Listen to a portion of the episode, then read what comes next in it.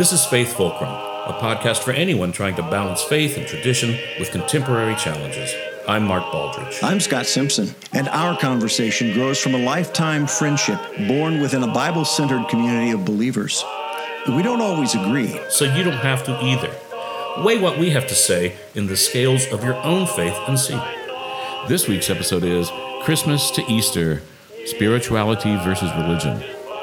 It's funny, I have had occasion to think a couple of times just recently about what I might call like the Puritan experiment in America, England trying to get rid of their undesirables. There's a lot of religious weirdos. Number one among them, the Puritans. Mm-hmm. Also, mm-hmm. in this uh, part of the world where I'm living, uh, a lot of Friends, the Society of Friends. Right, right, Quakers. Known as Quakers and other people that the civilized English found intolerable for their religious views. Right. I was just thinking recently that the Puritans are the only people I know in America ever tried to ban Christmas. Christmas is a really good example, something in which colonial Christianity kind of melded itself with some more pagan kind of traditions, which it did quite often. Eh, that was a big thing for the Roman Empire to make buds by kind of melding religious traditions. And yeah. of course, if you're very, very, very serious about your own tradition, you don't like that sort of thing. I believe that's called syncretism. Syncretism. Yeah, yeah I think so. I think you're right but I think that's interesting because that's that, that's where so many different interesting little offshoots uh, of, of religious practice or, or th- where they come from. Just like anything in culture, they're they're like a melding or a mm, in, intertwining of, of a couple of different traditions. And well, you're right to say that even pagan Rome was very adept at subverting, if you want to call it, or mm-hmm. co opting the religious and cultural traditions of the places that it conquered uh, and subsumed, yeah. replacing their gods with Roman gods, uh, just switching the names around. Right. And the, the uh, early Christian church was doing a lot of that, as uh, particularly as Rome became Christian. They they kept that gift for swinging the way of yeah. the locals. Yeah. That's how we get, you know, bunny rabbits and, uh, and eggs uh, in a right. celebration of the resurrection. I mean, I defy you to tell me where that is in the Bible. So yeah, yeah, yeah. Definitely these are pagan traditions from outside Christianity that have become embedded. That's right. I did, interestingly enough, just to just as a side note, I did look up the original Saint Nicholas. He was noted for being a, a very good gift giver to people he agreed with, but he met a guy that was a heretic and, and sl- uh, slugged him in the face. And that's the other thing that St. Nicholas was known for. So slugging people in the face, S- well, slugging heretics. Yeah. He says ho ho ho, and then then you get a knuckle sandwich. Uh, well, that's great stuff. So we're talking about spiritual practices from around the world that somehow get subsumed into Christianity, mm-hmm. and maybe vice versa. You can think of examples like Santeria, and other uh, yeah. times when Christian saints become almost the gods of a new religion someplace else. Right. So spirituality definitely has an energy and it motivates people, but it tends to have its own, or it can take on many forms. Right. Spirituality, one form in India, one form in uh, America, one form in Christian Rome. Yeah. And religion we think of as being more formalized, uh, yeah. less likely to just erupt in new forms, tradition based and sometimes yeah. tradition bound. Well, you know, spirituality, the, you know, the, the root word spirit has to do with breath. Religion has to do with re uh, and then ligament reconnecting there's like it seems to me and i could be wrong but it's it's always seemed to me that religion is a set of ways of connecting in specific and maybe correct ways with a God or the God, whereas spirituality has to do with this uh, difficult to see transcendent thing that we're all sharing. Everything that's alive, alive because it's breathing, you know.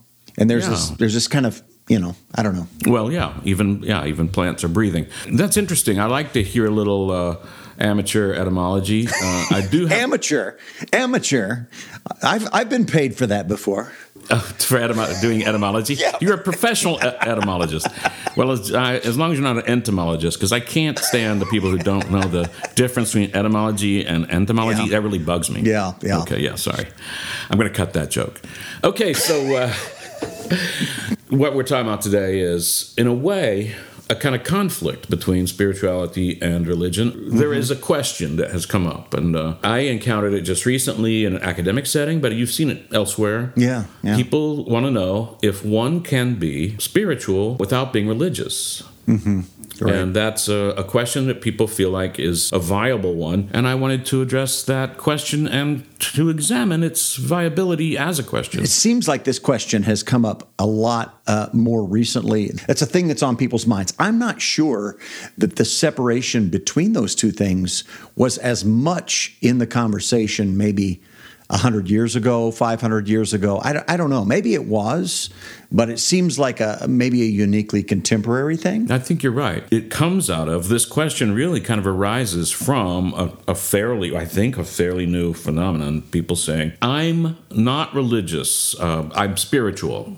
Or I'm I'm spiritual, not religious. They're making a distinction, and it's a rejection of religion and religiosity Yeah. and organized religion. Th- That's what they're against, as if like uh, somehow anarchic religion somehow that would be Yeah. Maybe, maybe it would be better. I don't. I'm not trying Yeah. to say it wouldn't. I'm just suggesting that um, maybe what they really, really mean is religion. Right. Well, and and I think I think it comes from in my experience in, in the people who have talked about that it comes from two places. Either it's coming from their own trauma within some religious order some some religious sect uh, or it comes from uh, an overall sense of the historic uh, oppression of colonialist religious practice where nations were overwhelmed and overtaken in the name not only of the king, but also of God. Christianity in arms. Uh, Christianity as an invading force that comes with the conquistadors or whoever we're talking about.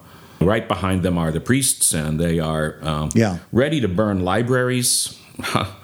Of, Yeah. um, like for instance, the Aztec codexes and whatnot, that we're only just lucky to have any piece left because they were uh, so so thoroughly destroyed by a priesthood that thought Yeah. thought of themselves as being in the right and n- not needing to know what anyone else thought. That seems apparent.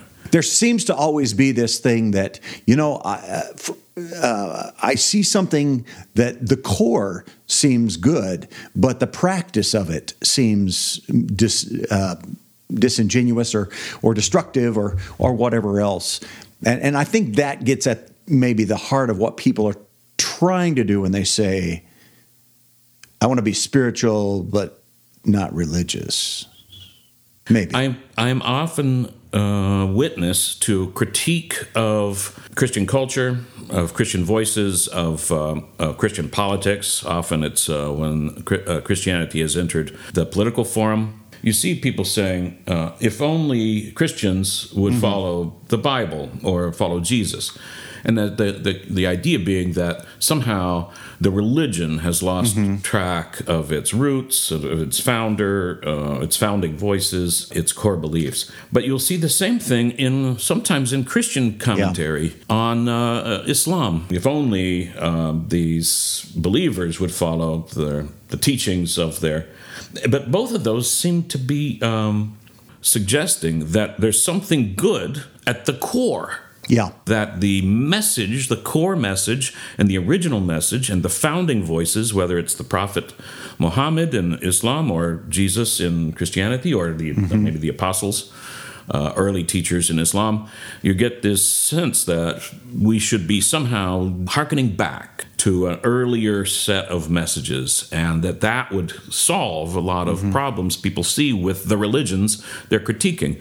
I find it kind of funny or strange that even people who don't believe in the religion they're critiquing seem to think that that religion has at its core or in its beginnings some kernel of truth or some Yeah. uh, viable message that really should be appreciated Yeah. and brought out. I'm wondering if this whole idea of I'm spiritual, not religious, has something to do with spirituality. Seems like something I do and I let you do and whatever. Whereas religion seems inherently there is a right way to do this, Yes. and I'm going to do it, and you must too. You had uh, a passage you wanted to yeah, read from Acts. it's over in Acts. We're in Acts 17, and I think I'll I'll I'll start in in verse 22. But Paul is out um, uh, missionarying in Athens, where uh, there's you know lots and lots of gods. And there's there's all of these uh, uh, different altars to, to different gods. So Paul stood up then in the meeting uh, of the Areopagus and said, "People of Athens, I see that in every way you're very religious. Uh, for as I walk around and I look carefully at your objects of worship, I even found an altar with this inscription: To an unknown God." So you are ignorant of the very thing you worship. And this is what I'm going to proclaim to you. The God who made the world and everything in it is the Lord of heaven and earth and does not live in temples built by human hands. And he is not served by human hands as if he needed anything. Rather, he himself gives everyone life and breath and everything else. Uh, from one man he made all the nations and they that they should inhabit the whole earth and he marked out their appointed times in history and the boundaries of their lands. God does this uh, so that they would seek him and perhaps reach out for him and find him, though he's not very far from any one of us. For in him we live and move, move and have our being. As some of your own poets have said, we are his offspring. So, you know, I mean, Paul's doing this thing where he's he's he knows he's presenting something that's very different but and maybe it's kind of that that Roman thing all over again. He's he's he's taking where they're at and saying this, but but his point here is that all of this altering and templing and all of that stuff and he's saying, no, none of that. None of that matters. This God is, is untethered from all of that. In the, the belief system, the fellowship in which you and I grew up, there was a very strong sense that uh, since the New Testament makes no mention of musical mm-hmm. instruments in worship and singing, that we should not have musical instruments in worship right. and singing. And the fact that there are plenty of Old Testament references didn't wash because there was just this sense, and it was always kind of came down to this of being yeah. safe. That right. the sense that they're not mentioned, there's no prohibition yeah. against them. But since they're not mentioned, it's safer and the idea of being safe from a God who is going to come thundering in and ref- and reject you from for eternity uh, because you had a banjo right. in your worship. I always have respected sure. that urge to do things right, to get them right, to be right in the sure. sight of God. But th- it strikes me as very like superstitious and, and huddled and bullied to say, he didn't say no, but he didn't say yeah, yes. And even though previously he'd ordered right. people to uh, bang right. the tambourine or you know strike up the harp or whatever, that guy, you know, he, he's so yeah. unpredictable and so yeah. irrational that we have to we have to go down to the lowest possible common denominator in order to be yeah. safe from God. This brings up the difference between the sacred and the secular. Okay, because I've I've spoken with people. I've told them about my my religious upbringing and and and and that uh, Uh, not yes. using instruments in worship. People who are not familiar with that at all, the thing that they say to me, because I play a lot of instruments, they say, Well, how did you learn to play instruments? And I'm like, Okay, well, you, you're misunderstanding. It's not that instruments were evil, it's not that playing instruments was sinful, it's that they were a secular thing you're that's fine. You want to play guitar on the weekend? You want to, you know, do go out and, and, and play guitar? That's great. That's terrific. Go go for it. It's that the sacred thing of worship is it, that that's not supposed to happen there. And so there's this religion quite often as opposed to spirituality makes this separation between the sacred and the secular. You do things differently on Sunday morning than you would do the rest of the of the of the week. Religion is built on this sacred versus secular, whereas everything is sacred. There is not a there's not a place or a time or a period or or anything that is not sacred. The question: Can one be spiritual mm-hmm. and not and not be religious? Mm-hmm. I just want to back up and just look at examine it as a question. Uh, it it assumes too much. Yeah. I think the question is skewed towards religion. It seems to say that there are two possible answers. Either yes, one can be spiritual and not religious, in which case, okay, pe- many people who feel that they are and would mm-hmm. describe mm-hmm. themselves as spiritual but not religious Yeah. are accurate in their self assessment. And that is condescending. And certainly the notion that the answer might be no, one cannot be spiritual and not be religious, assumes that there is some place in which a person can stand up and say there is a god it's this particular god and that and this particular god has has uh, mandated this particular religion and anything outside of that is not correct. That has yet to be proven. Prove that first and then let's have we can ask this question. But until you have some kind of like notion that Right. there is some ground by which you could say no to that question then it's not a question. If the question cannot have either a yes or no, if it's a yes or no question and it cannot have either a yes or no answer, there is no real possibility of a no in this, then it's not a real question. It just looks like a question. It's been placed there to make us think religiously. Yeah. And Right. uh, and I'm against that. You can put a question mark at the end of every statement. That doesn't make it a question. I think it. I think it cuts in both directions. I mean, I, I think, I think there's a. I, I, I think there's a, a sense in which some people are saying, "Can you actually be spiritual if you're still in religion?" I see what you're saying. Yeah. um, And and and I think I think that is as, as problematic as the well, other. I, I I love that answer. That's what uh, I was like. I say I was disturbed to encounter this question in a, a kind of academic setting. Didn't know what to say. I had a, a lot of conversations in my head. You know, the way you do. And uh, but this is the right, the right answer. I should have said, "Well, can one be spiritual and religious?" it, it strikes me that that's that seems the least likely. yeah, yeah. But obviously, uh, one can be spiritual and religious. Uh, to say no would be to say uh, that I have some ground Right. uh, to answer that. Then I cannot establish that ground. That gr- ground Yeah. has yet to be established. If you want more content like this, we're building a website at faithfulcrum.com. Or you want to get in touch, email us at faithfulcrum at gmail.com. so, Mark, what uh, new hymn do we have for this week? Well, it isn't written yet, but I expect to write it later today. And I think it's called The Pigeon and the Dove. Spirituality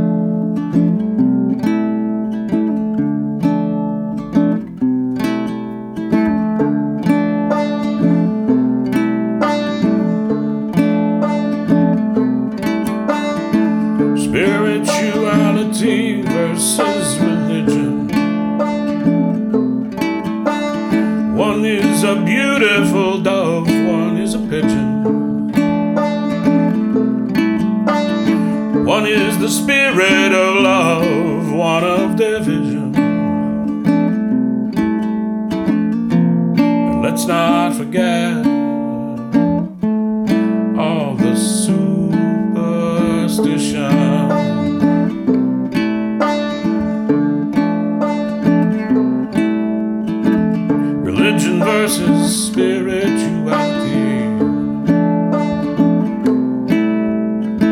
One says you ought to be a little bit more like me.